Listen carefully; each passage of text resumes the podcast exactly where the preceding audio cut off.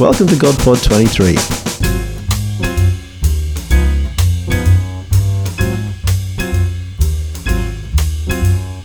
Welcome to GodPod. This is a podcast from St Paul's Theological Centre in London, based at Holy Trinity Brompton.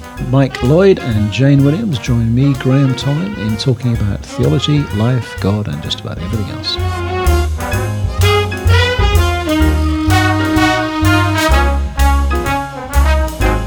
In today's GodPod, we have uh, Amy Orr-Ewing from the Zacharias Trust as our guest, and we're looking at questions like what is the gospel? What is the very heart of the gospel, and how do we understand that? We'll be looking at the question of uh, can we trust the Bible, and especially those uh, nasty bits of the Old Testament where God asks people to do all kinds of despicable things. What do we make of that as Christians? And uh, as we do that, we'll be eating our normal biscuits and drinking our wonderful coffee. We have Michael. We do. Good Hello. to see you this morning, Michael. They, they won't, of course. They won't. Well, see they won't me. see you, but we can see you. Thankfully, it's not a video called Some pod things do yet. exist which you can't see. you see. Ah, very good, very good. There we go. And uh, we uh, we have an empty chair, which is where Jane normally sits. But sadly, Jane has um, J- Jane's just been uh, leading a conference for bishops' wives in Ghana in Africa, and um, she's come back from that. And um, I think he's trying to catch up with her life here, so she's not around today. Just before you get in there, Uh-huh. bit, bit- I, I, I was preaching a consecration the way one does the other day, where you somebody gets made a bishop. Uh, and my girlfriend asked the, the steward, "Where shall I sit?" and got s- sat with the bishop's wives. She was the youngest by about thirty years, um, and they'd also put the apostrophe in the wrong place. So it suggested that the, the, all these bishops had lots of wives. But we also have Amy Orr-Ewing with us. Welcome, Amy. Thank you very much. Welcome to GodPod. Thanks Um, for having me. Amy, it's great to to have you with us. Um, for Who the- are you?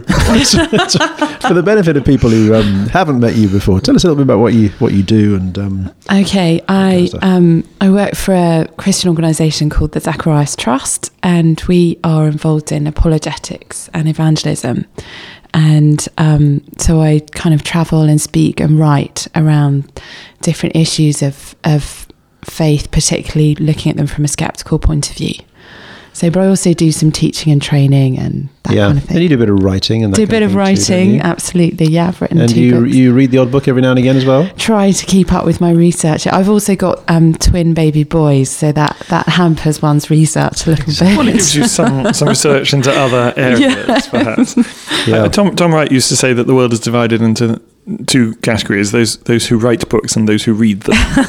and he said there's precious little overlap between the two. yeah, Actually, it rem- it reminds me of a story that um, I can't remember who it was. It was sort of someone like Smith Wigglesworth or some of these kind of characters, it was somebody like that. And this this, this lady came up to him one day and said, um, "said Mr. Wigglesworth, I, I feel God has called me to preach the gospel.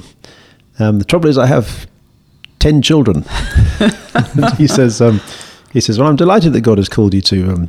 Preach the gospel. And I'm also delighted that He's given you a congregation. yes, exactly. So I'm not, I'm not implying that your two children are your congregation, but they may be your primary one. But that's wonderful. You have a, a larger audience as well. But um, and yeah, you, um, you were telling me about uh, a book you'd read recently, which is Oh, um, yes. particularly good one. Yeah, um, I've just read a book by John Stott, his the last book he's going to write before finally retiring at 86, called The Living Church. And John Stott is the former rector of All Souls Langham Place. That's right, the rector emeritus. And General kind of amazing theologian. guru of and- the evangelicalism for many years. Yeah, and the most consistently fine preacher Yeah. of, of, of not just this generation, but the one before. it'd be Absolutely, I think probably a real giant, certainly of the twentieth century.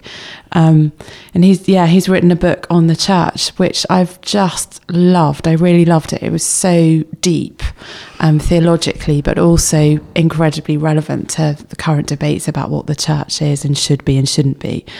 Um, and even though he's 86, it was you know very radical and truthful, etc. So absolutely brilliant. I laughed, cried, Brilliant. the whole thing as reading it. He has Really such a good. clear mind, doesn't Yeah. he? He sees things very clearly, argues them clearly, Yeah. expresses them very clearly. Absolutely, and there's it's so densely written. There's so much in each chapter as well that Yes. to take away. So And is this, is this book come out yet?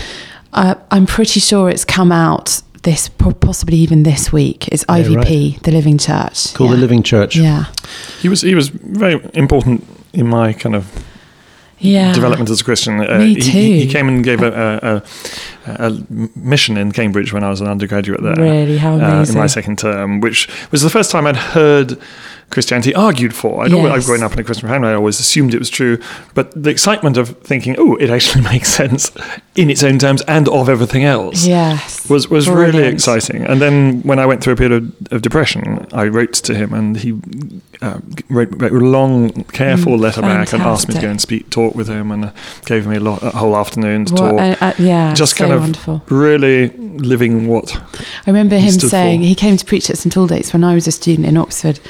Him talking about having the newspaper in one hand and uh, the Bible Yeah, in yeah, the other, right. and that we connect the Word of God with the real world we're in. Which sounds like a very obvious statement, but I think his ministry has really exemplified Mm. that. So it's Yeah. apologetics at its best. Yes. You know, brilliant. Yeah, fantastic man, and that sounds like a very good Yeah, good so book to highly. So there's our recommendation for this week. And, uh, if the you want last to go out- hurrah. Yes. John Get it Um, so anyway, we have some questions that have come in from all over the place, and um, uh, the first one to look at today is one from a student at Cambridge University called Sanjay, and um, he says, um, "Many thanks for your informative podcasts."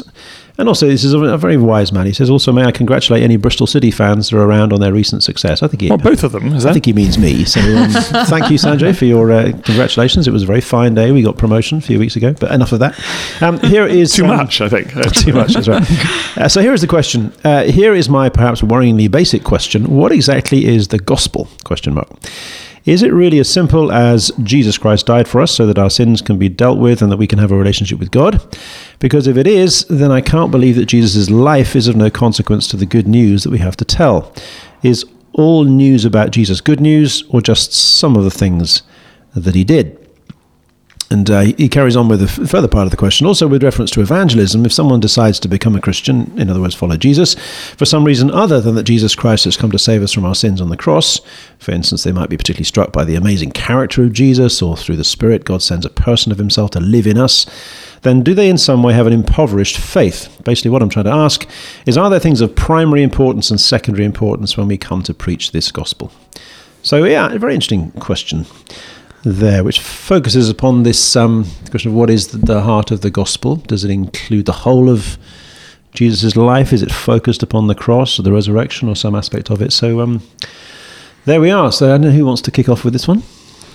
Well, uh, the Amy. first thing that springs to mind for me is that I think there's a, almost a faulty dilemma in the question to try to to disconnect Jesus' life from his death. There's there's a problem there for me mm-hmm. because mm-hmm. Christ's death is unique because of his perfect life. So we all you know live in this world and as human beings we're all going to die. That's part of reality. But jesus is is the unique person who because he's god unmarked by sin is the only one who can mm-hmm. say that he chooses to die. And he clearly does that in john's gospel. Mm. I lay my li- life down. No one takes it from me. Mm. That death is a choice for him. So obviously Christ's death is, is what saves us, but but that's only a reality because of his perfect life. So I hmm. don't see a disconnection hmm. between the two. I think. And it's interesting, isn't it, that though we talk of the gospel in these kind of terms, that Jesus died for us so we can have a relationship with God, Jesus' own gospel was the kingdom. Hmm. He preached the kingdom of God. Repent, for the the kingdom of God is at hand. It's what he sent his disciples out to, to, to preach. Uh, and I think the best kind of uh, translation of that or unpacking of that is, is, Hans Kung's. The, cre- the kingdom of God is creation healed. Uh, The gospel is that God is going to put his world right from all the things that currently mar it, tear it apart, make it a place of, of tragedy and pain, as well as of joy and delight and creativity. Uh, and that that's happening in and through the person and the, and the life and the death and the resurrection and the ascension of Jesus. Uh, and therefore, it seems to me that uh, you can look at the nature miracles, for instance, during his life and say, that is, and the healing miracles, that is God putting creation right. It's finally uh, subduing the earth, uh, putting right the things that went wrong um, At the fall. at the fall. Um, and therefore, all of it is relevant. All of his life, everything, that, and and again, different situations call out different bits of that whole glorious spectrum uh, of of news about God, really, and what He's doing and what He's up to. Like, for instance, one John says, "This is our message: that God is light." and in Yes. him there's no darkness at all. The goodness of God is part of the gospel. It is our message. It is. It, And it's fascinating to me in the New Testament that we have a number of the apostles' sermons, they're evangelistic sermons, and none of them are the same.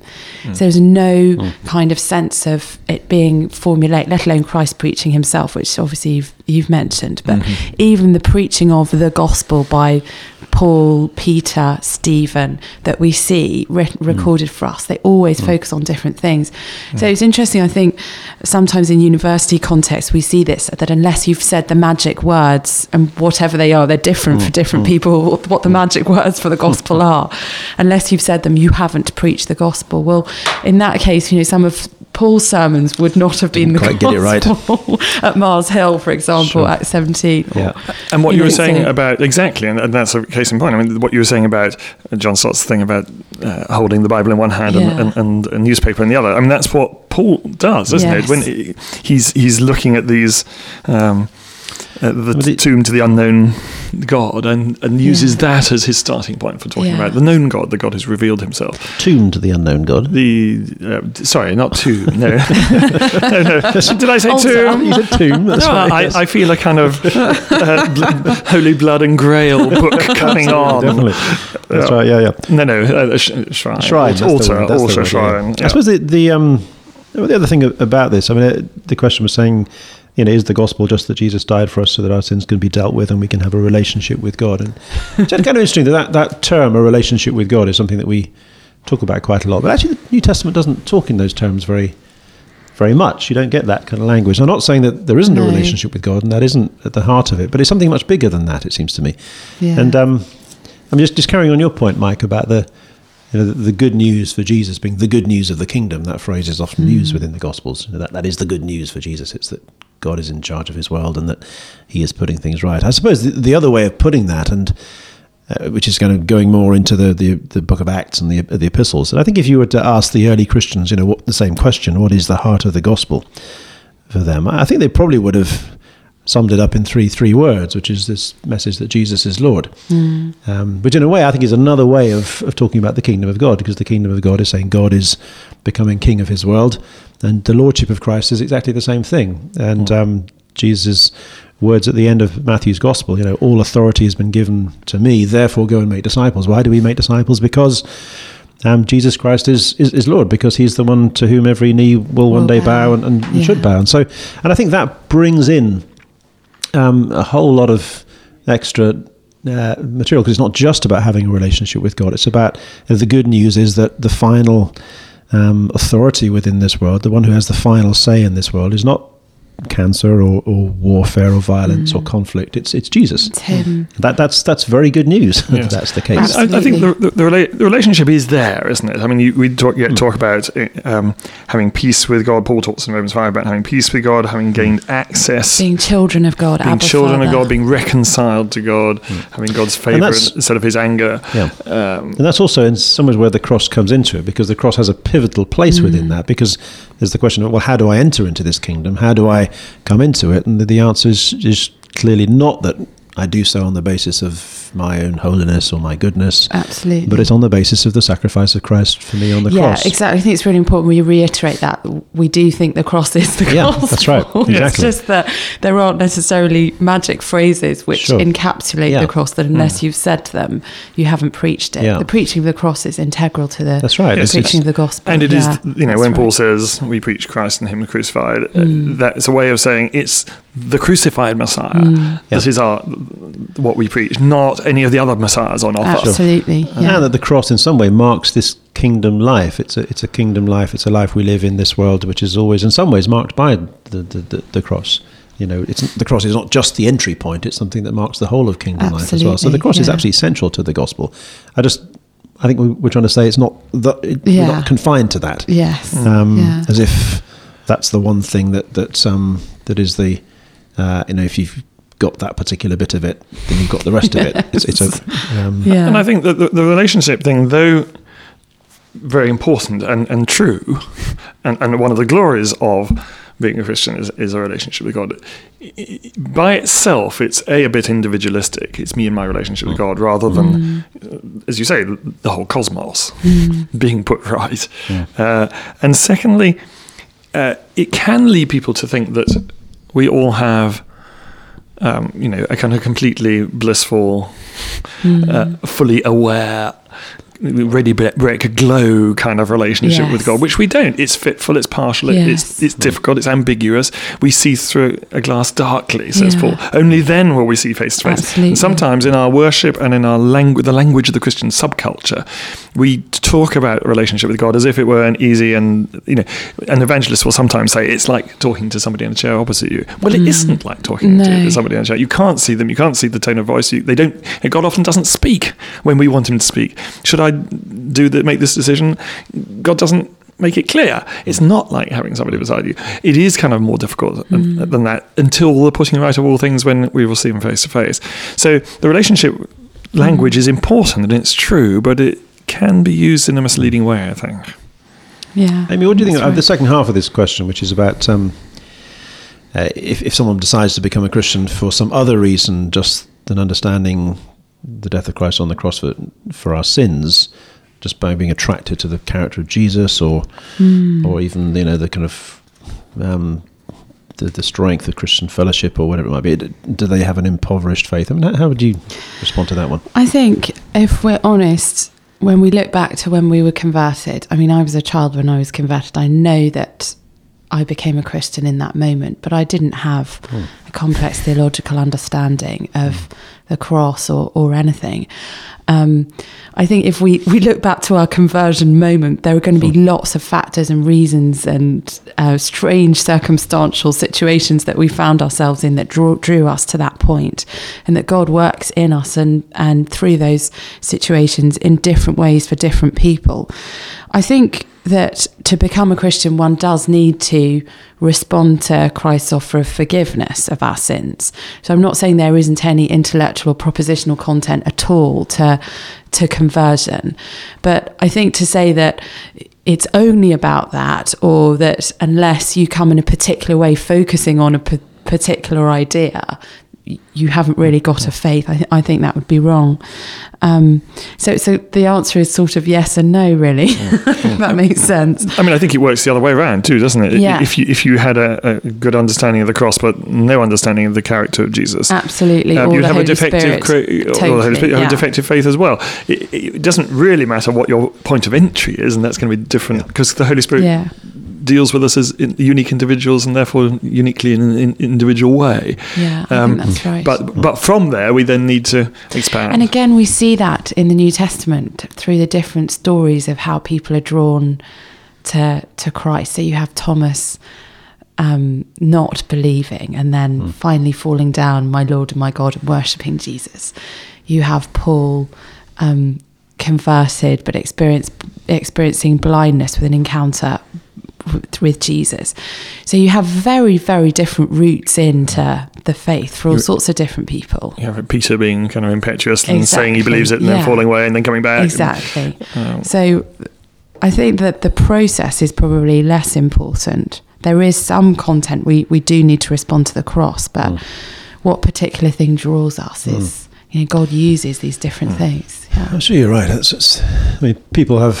I mean, just talk to anybody, and, and, and I think very few people come in Yeah. to faith because they've understood The whole atonement thing. or, or, yes. or, or the Trinity or, or any particular part of Christian faith. Very often, people come in because they've just had an encounter with God, yeah. and they can't put words on it and describe it, but that you know that they know that God is is real and that God has done something in their life, and they want to explore that. And but that's part of Christian life is continuing to That journey of understand discovering. That's right. Yeah. Although sometimes it is the doctrine of the Trinity. I, uh, I, I was leading an I I was leading an Alpha course once, and um, uh, probably said a little bit more about the Trinity than sometimes said. Um, and uh, I went kind of around the discussion groups afterwards, trying to listen to what people were saying, and the, the, the people were saying, "Oh, I'm not sure about this Trinity thing." And one of the other kind of you know pagan punters said, "Oh, that's the only bit that made complete sense." that, that, that yeah, yeah, so that made absolute sense. The rest, I, I I'm struggling with, but that Can you tell me his name so I can get him to come and preach on Sunday? Oh, you've got Sunday here. Yeah, right, that's right. Yes, that's great. Well, thank you, uh, Sanjay, for your question. Just to move on to another one, and this is uh, this is kind of summing up a number of questions that have come our way um, for a little while, which is really about the um, the Bible and um, the question of whether we can trust the Bible and it's f- kind of funny we happen to have Amy here because she's written a book on this very topic. and I suppose what's often behind this question is is uh, there's a number of aspects to it. I think one is uh, the whole area of you know historically can we trust this to be an accurate um, portrayal of what, what actually happened. But I suppose the other aspect of it, and I think this is something that comes out quite strongly within the the critique of people like Richard Dawkins and others, especially looking at the Old Testament. Um, you know, is this God something that we really want to have to deal with? And this is a God who seems to be rather bloodthirsty and sends people to do all kinds of unspeakable things and and um, and you know Richard Dawkins' take on it is that the God of the Old Testament is a thoroughly unpleasant character and someone who we ought to sort of consign to the dustbin of history. And not much better in the new. yeah, that's Yeah, well, I think he kind of acknowledges a slight improvement in the new, but, but not much.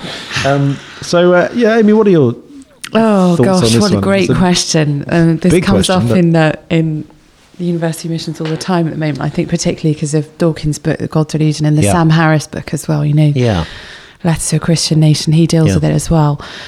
I think um, my understanding really of acts of violence in the Old Testament um, are that we need to uh, understand the context. So, first of all, um, sometimes the Old Testament just records things, neither approving or disproving, disapproving of, of, of what it records. So, some of the acts of violence fall into that category. Others of them fall into the category of, of very definitely God ordaining people to uh, go to war, for example, and and and I guess those are the much more difficult instances to deal with. For me, I think um, I understand them within the context of. I, I believe the Old Testament portrays them within the context of God's judgment, which is the flip side of His mercy. So when we see, um, for example, uh, Israel going uh, walking around the walls of Jericho and, and all the people in Jericho being killed. The context is that people have had a chance to repent. Um, unspeakable acts of, of violence have been going on for a, for a long period of time, up to 400 years, um, the text seems to suggest. And then at, at a certain point in history, judgment falls. The, uh, and that, that Israel are used by God to, to mete out that judgment. Now, I think we also see, and it's a really important corrective that we see, that God also judges his chosen people, Israel, probably more than they are used in acts of judgment um, by uh, them being taken into captivity and, it, and being on the receiving end of acts of violence as well. So it isn't that here are these special people who are all totally untouched by the suffering in the world. Now, living in Peckham, I think it makes it sort of easier to to think about how God's judgment can be understood as an integral part of His love. Peckham Um, is the part of London you live in. Peckham is where, a- uh, yeah, my husband Frog's a, a vicar there, and we're, Yeah. we're involved in ministry there. Uh, recently, one of my friends who had become a Christian, she's in was in our church. Um, she's got five children from lots of different partners, and uh, she was living with um, a guy who basically beat her up so badly that she nearly died, and the doctors thought she was going to lose her, one of her eyes. Um, and uh, she came to see me, and she'd experienced she's experienced horrific sexual violence, as have her children, etc. And this is not a unique story at all. This happens every single day in in London. You know, she came to see me, and we were talking, and I thought, this is my friend who has been on the receiving end of violent abuse what does what is the response of love to this to this person? Hmm. And the response of love to, to her is that your heart cries out for justice hmm. that you you really long for that person that not only she receive healing but also that this would not happen again and that this person who had had done this would be dealt with appropriately not in a vitriolic way or a vigilante way but that somehow the law would be on her side now, um, about three weeks after that, we were driving through France. Um, we'd been on a skiing holiday and we were driving back. About three hours into the journey, uh, the blue flashing lights came up behind our car. We were pulled over on the motorway, and Do uh, you hate that feeling? Yes, well, it's never happened to me before. Well, what have I so obviously, I've seen it on TV. I've been caught on camera before in Britain, but I've never been actually stopped by the police. So the police Was that a stop Vogue us. camera? Or, yes, of course. So the police stop us and um, say we have to pay 90 euros in cash there and then. And um, we said, said, well, you know, show us the evidence that we were speeding, so we didn't think we were speeding, etc. Tried to get into an argument, didn't work. how is your Um, French? Good enough to argue with the police. Okay. And uh, we'd been going three kilometres a mile over the speed limit. So I was furious. I was saying to Frog, it's because we're English. They're persecuting us, these French. blah, blah, blah. Is it because I was English? Yes, exactly. so in the end, we handed over the money. As we drove away, Frog said, Isn't that interesting? Actually, we did break the law. Okay, it was only by three kilometres an hour, but we didn't want justice. Mm. Mm. So, how you feel about justice and, and judgment depends on where you stand in mm. regard to it. Mm. And and I believe that when you see God judging evil in the Bible, it's it's a it's a picture of his care for the victim, the abused, the mm. fatherless. Um, that that we actually see that evil in the at the end of the day is judged, and that is an integral part of love. If you if you love, justice is part of it.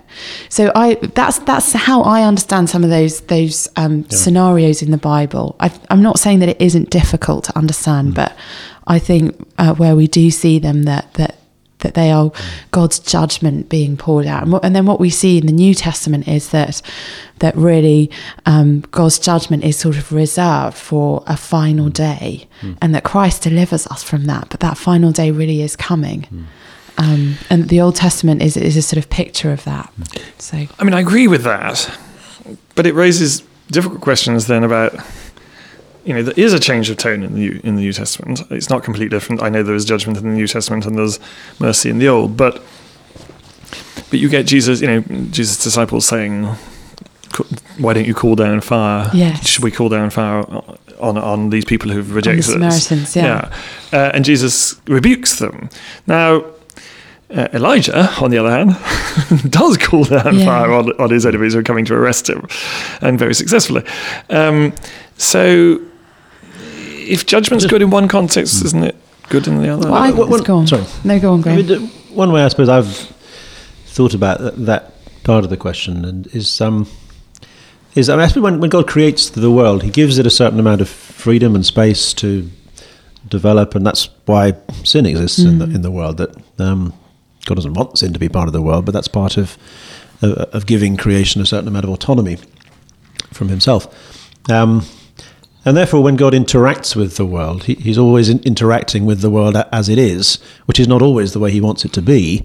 Um, but it is a genuine interaction with, with culture, with with particular historical and, and um, sociological uh, situations. And therefore, I've sometimes thought in the Old Testament that that it's it, often the Old Testament is talking about a phase of human history where there is quite a degree of, of, of lawlessness between nations.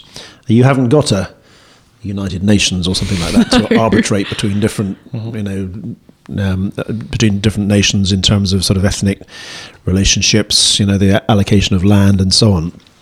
And uh, there is a sense in which, you know, a lot of the history of Israel is a period of time where it's basically kill or be killed. And um, yet it seems to be one of the, the, the, the, the goals of, of God within the Old Testament is to call out this people for himself and to somehow preserve this this small, very vulnerable group of people throughout the, the, the pages of the Old Testament, throughout the these these sort of centuries of, of human history, because they're the ones he's called out to be the bearers of the message that he hasn't yet given up on his Yeah. his world, and therefore the preservation of these people is kind of important to God's plan for the world. And if if he's interacting with a real human situation where it is effectively kill or be killed, it's it's you know survival is only going to happen um, through uh, military means, then adapting to that situation will sometimes mean uh, those that nation taking up arms. Now, we live in a very different situation now. Arguably, it's different in the f- in the first century. I'm not saying that we've necessarily progressed hugely. I don't think I believe in a you know, we're all getting better all the time. No. There's no reason why our civilization might not revert to something like that. And you know, we see enough cases of that sort of thing today. And nor is it a case that that um, that we can, as a nation, for example, say, okay, you know, well, God told Israel to to, We to will smite identify with that nation. the Amalekites. No, exactly. So therefore, we can absolutely, do the same. It seems we're in a very different situation from that now. The people of God in the Old Testament are different from Britain or America or, or anything like that. But that seems to be part of the aspect to it and helps me, I think, for a bit understand Yeah. how, in particular historical circumstances, um, within the history of Israel and God's chosen people, He might actually call that people to be involved in some sort of. I, I, I think most people don't have- have so much of a problem about Israel being called to war. You know, most people think there are times when war hmm. is inevitable. It's never right. It's never good. It's never the first you know, port of call. But it it is sometimes as a last resort acceptable. The problem is it looks more like ethnic cleansing than it does like war or some of the stuff in the Old Testament, and that's where people have real problem. I think. Oh, well, that's where I have a real problem. Let's, Yeah. let's be honest here. Yes. Um, and and Well, I and think that's true. I think I mean, there are two there are um, two instances of that, aren't there? One is the the Jericho instance, and the other is in one Samuel. I think it's one Samuel fourteen. Um, and I think it's really important that as theologians or you know Bible teachers or whatever that that we readily and openly admit that those passages are very difficult. I, I wouldn't at all want to to to sweep them under the carpet, but I think the explanation, the context is given within the text in those two instances because at the same time in Deuteronomy you have the rules of war laid down. I think in Deuteronomy 20 where God talks about standards and measures of justice and fairness and you know people don't have to go to war unless they want to and you know they can be married for a year etc etc and and yet there are these two ex- exceptional cases where more people are killed. And and um um I think that certainly in the Jericho passage there's a sense of very particular evil and a, sense of people having been given a, a long period of time to to repent. Um, and the idea of as Graham was saying really of God's revelation needing to be preserved that if this did not happen um, that in this particular instance then these ideas, including child sacrifice, etc., etc., would then pollute the message, the mm-hmm. revelation. Mm-hmm. And that's not to say it isn't difficult. It is mm-hmm. incredibly difficult. Um, I think I would also add to what, what you were saying, though, this idea of continuity and discontinuity between the Old and New Testament. I think those two are really, that's a really helpful idea that we see both. So we see Jesus saying, I haven't come to destroy the law and the prophet, but to fulfill them. But in a sense, things do come to an end. The historic political entity, the nation of Israel, as God's mode of his self revelation, comes to an end, is fulfilled in the person of Christ. and Um, he is the, model. ceremonial law. He's our model, not Moses. exactly. And, that's, actually radically, in the end. yeah. Though I can't fully sort Yeah. out those issues in my mind. In the end, we are Christians. We're not, Yes. you know, followers of Moses. And and, and, that's and a that's huge relief. totally exactly. But, it, but well it's an amazing that enormous challenge. it's amazing that that that the person of Christ fulfills all of that that purpose Yes. and and all of this stuff in history chronologically is building up to this dramatic entrance of, of Christ onto the scene.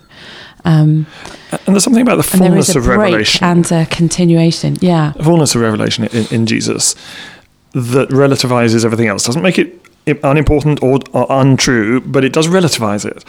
Uh, and the fullness of revelation is is in Christ, and therefore He's the one that we try to mirror Mm. and and, so it's imitate. fascinating that, that I think you mentioned earlier that when Jesus is being taken away and, and um, Peter gets the sword out and cuts the ear off the man, fascinating that Christ very explicitly deals with that, hmm. with violence. Hmm. That So there are some things that have come to an end hmm. very explicitly.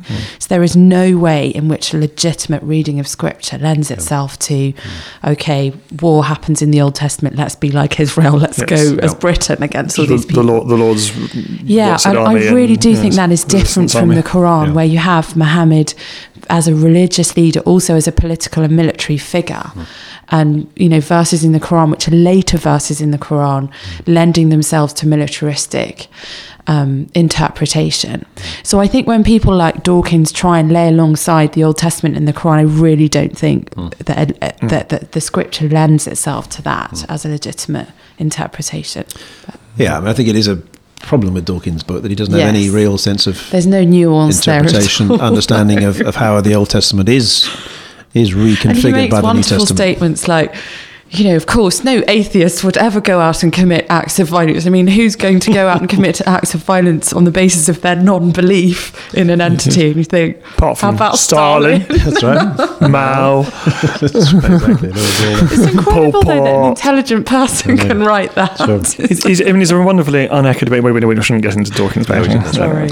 that's, a, that's a topic for Thank another you. time. Anyway, that- that's a topic for another time. Wonderful. Well, Great. thank you, Amy, so much for Well, being thanks with us for having me. Really enjoyed it. fun, and uh, thank you, Mike, as well. It's not been such a pleasure having me. Well, no, all right. No, I, I get the That picture. goes without That's okay. saying. Goes without saying, Mike. Thank Yes, you I noticed thank you it pouring the coffee does. as well. This is another, another secret job that Very Mike does in the, in the background is to pour the coffee quietly while we're just chatting away here. Um, so, uh, th- thank you for listening, and uh, we will. Um, Hope to hope Who's to have next? you listening again. Do we know again. who's on next? uh, or do I we don't not know who's on announce next, that? Actually, I don't know who Okay. is on next, but um, somebody interesting will be on next. Won't it? Yes, Just be us. wait with know. bated breath. Somebody interesting or just us? That's right, exactly. That was GodPod, a podcast from the St Paul's Theological Centre. If you want to send us